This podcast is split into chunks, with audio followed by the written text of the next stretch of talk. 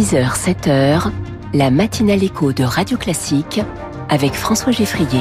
6h, toute l'actualité avec Virginie Fulpin. Des élections européennes comme une répétition générale. Le Rassemblement national a tenu son premier meeting de campagne à Marseille avec Jordan Bardella et avec Marine Le Pen en embuscade. Les dernières heures d'une lutte historique pour le droit à l'avortement cet après-midi, le Congrès devrait voter son inscription dans la Constitution. Et puis l'intelligence artificielle au service de la sécurité, la vidéosurveillance algorithmique testée pour les Jeux Olympiques. Après ce journal, les Suisses s'accordent sur un 13e mois, pas de salaire, non, euh, de retraite. Oui, on va le voir dans les titres de l'économie à 6h10. 6h15, la France de demain, une France à vélo et pourquoi pas à vélo reconditionné. Et puis les classiques de l'économie, une des grandes questions du moment, l'intelligence artificielle va-t-elle conduire à une casse sociale? Natacha Valla nous résume l'état des prévisions à 6h20. Jordan Bardella a lancé la campagne européenne du Rassemblement national. En avance dans les sondages et le premier a organisé un grand meeting de campagne. C'était à Marseille hier devant 5000 à 6000 personnes. Jordan Bardella a moins parlé de l'Europe que de la France avec une cible privilégiée, Emmanuel Macron. La tête de liste RN accuse le président et l'Union européenne d'effacer la France. Le Rassemblement national fait de ces élections une sorte de galop d'essai avant la présidentielle de 2027.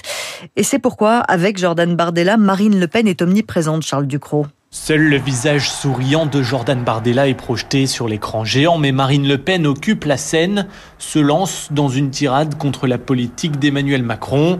Cette campagne, c'est aussi la sienne. J'appelle tous les Français à nous rejoindre pour engager notre redressement national. Jouer la carte du duo, la stratégie est pleinement assumée d'une élection européenne devenue prétexte. Laure Lavalette, députée RN du Var. Ces européennes sont aussi euh, un mi-mandat. Enfin, ce sont des élections un peu de mi-mandat. Il est temps de sanctionner euh, la politique euh, d'Emmanuel Macron, cette politique si brutale. Je pense que tous les Français qui veulent une alternative doivent voter Jordan Bardella le 9 juin. En scandant Marine, présidente, le public donne le sourire à Alexandre Loubet, député et directeur de cette campagne. Si les Français placent Jordan Bardella en tête le soir du 9 juin 2024, nul doute que Marine Le Pen l'emportera à l'Elysée en 2027. L'élection européenne est la rampe de lancement pour la campagne présidentielle de Marine. Et avec quel résultat? En jouant la carte de la double tête d'affiche, Marine Le Pen et l'équipe autour de Jordan Bardella espèrent porter le candidat de 28 ans au-delà des 30% le 9 juin prochain. Jordan Bardella, Marine Le Pen et tous les responsables politiques de tous bords ont passé dix jours à défiler au Salon de l'Agriculture qui a fermé hier soir.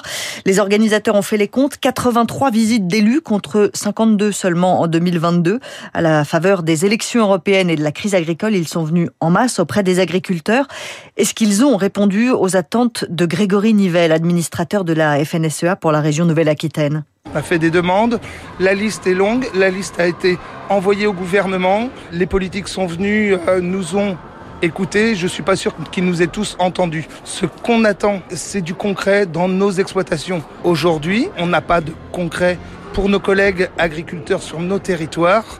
Euh, ce qui nous manque également, c'est un calendrier précis des échéances. Le débat n'est pas terminé. Nos agriculteurs attendent beaucoup et euh, il y aura de la suite dans les semaines et les mois à venir. Grégory Nivelle répondait à Nina Droff. La FNSEA promet donc de nouvelles actions sur le terrain après un salon de l'agriculture qu'elle qualifie de rendez-vous manqué. 83 visites d'élus, euh, disiez-vous, dont 30 ministres. Hein. Euh, je rappelle qu'on a 35 ministres, donc euh, ils sont quasiment tous passés. Virginie, le Congrès est convoqué cet après-midi à Versailles pour inscrire le droit à l'IVG dans la Constitution. C'est le point final d'un long combat pour le droit à l'avortement. Les députés et les sénateurs devraient approuver à une très large majorité la modification de la Constitution pour y inscrire le droit à l'IVG. Il faut une majorité des 3 cinquièmes, mais vu les votes à l'Assemblée nationale et au Sénat, l'issue ne fait guère de doute.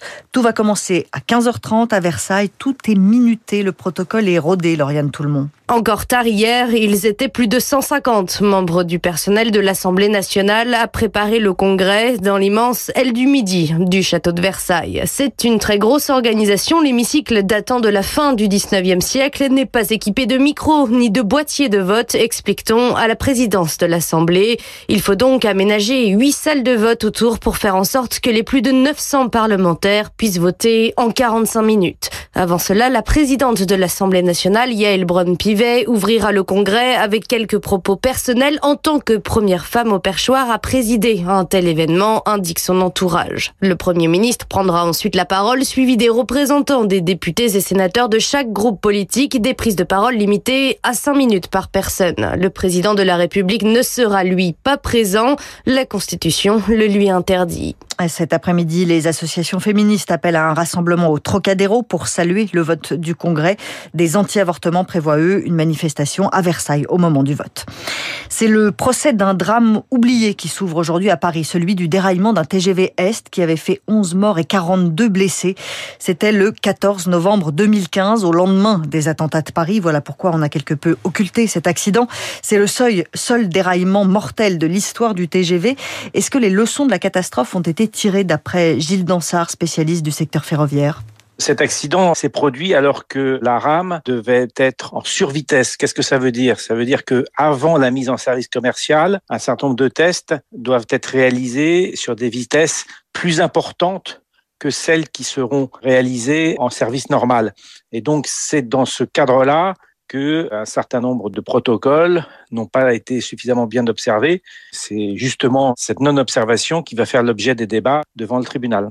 S'agissant des essais de vitesse pour la mise en service de nouvelles lignes, tous les protocoles ont été revus pour que ça ne se reproduise pas. Des propos recueillis par Éric Mauban. L'espoir d'une trêve à Gaza se fait plus précise. Les discussions continuent en Égypte. Israël aurait accepté les conditions d'un accord. Le Hamas dit que le cessez-le-feu pourrait intervenir d'ici 24 à 48 heures.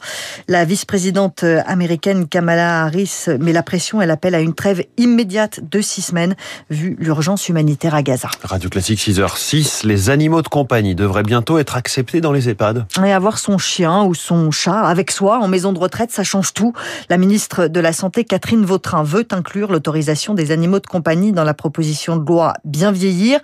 Ça va demander un peu d'organisation dans les EHPAD, mais ça vaut le coup, comme le dit euh, Jean-Christophe Amarantinis. Il est président du CINERPA, la première confédération de l'hébergement des personnes âgées. Il peut y avoir euh, fréquemment des personnes qui, lorsqu'elles rentrent en établissement, se laissent aller, euh, voilà, puisqu'elles se retrouvent dans un espace qui n'est pas habituel, avec des personnes qu'elles ne connaissent pas, dans un rythme de vie qu'elles ne connaissent pas, et donc de à s'occuper d'un être vivant, ça confère une utilité sociale, ça lui conserve ses souvenirs, son rythme de vie, voilà. Donc euh, même une certaine aussi autonomie physique, hein, puisque ben, un chien il faut le sortir plusieurs fois dans la journée dans le jardin, donc on n'y voit que des bienfaits. Jean-Christophe Amarantinis avec Diane Berger. Dépêche Mode était en concert à l'accord euh, Hôtel Arena de Bercy hier soir et ça n'était pas du tout un concert comme les autres, plutôt un test grandeur nature pour le déploiement de la vidéosurveillance algorithmique en vue des Jeux Olympiques et Paralympiques. Il s'agit, grâce à l'intelligence artificielle, de mieux repérer les situations dangereuses lors de grands rassemblements. Zoé Pallier, comment ça fonctionne et à quoi ça sert exactement? Six caméras intelligentes ont été déployées hier aux abords de la salle de concert. Elles sont dotées d'un logiciel entraîné à détecter des événements hors du commun, un mouvement de foule par exemple, l'utilisation d'une arme, une chute ou encore la présence d'un objet abandonné. En cas d'alerte, un humain vérifie ensuite les images et fait appel si besoin aux forces de l'ordre ou aux pompiers. Ce système n'avait encore jamais été éprouvé. Il s'agissait hier de vérifier par exemple la réaction de ces caméras au changement de de nouveaux tests sont prévus d'ici les Jeux Olympiques, notamment dans les transports. D'autres auront lieu après l'événement puisque la loi autorise ces caméras jusqu'au mois de mars 2025. Ce déploiement réjouit les industriels. Quatre entreprises ont remporté l'appel d'offres pour les JO, mais il inquiète les associations. Elles dénoncent une fuite en avant et craignent que ces caméras ne s'installent définitivement dans l'espace public. Est-ce que l'intelligence artificielle réussirait à suivre Antoine Dupont? En tout cas, il n'a pas eu de mal de passer du rugby à 15 au rugby à 7. L'équipe de France a remporté le tournoi de Los Angeles. Cette nuit, les Bleus ont écrasé la Grande-Bretagne 21 à 0 en finale. On rappelle qu'Antoine Dupont va participer aux Jeux de Paris avec cette équipe du rugby à 7. Et ben voilà, on sait ce qu'il nous reste à faire. On oublie le 15 de France, on suit le 7 de France. On peut dire ça comme ça bah, Bien sûr, on peut dire Le 7 de France. Voilà, le 7 de France qui va tout rafler, j'espère, avec Antoine Dupont, forcément. Merci Virginie Fulpin. On vous retrouve tout à l'heure à 7h. Les retraités auront un 13e mois. Le pays l'a décidé. Bon. C'est en Suisse hein, que ça se passe, je vous le dis tout de suite, pas chez nous. On va tout vous dire dans les titres de l'économie dans un instant. Puis Thibaut Thomé, cofondateur de Rutil Bike, premier invité de cette matinale éco. C'est ça, la France de demain, 6h09 sur Radio.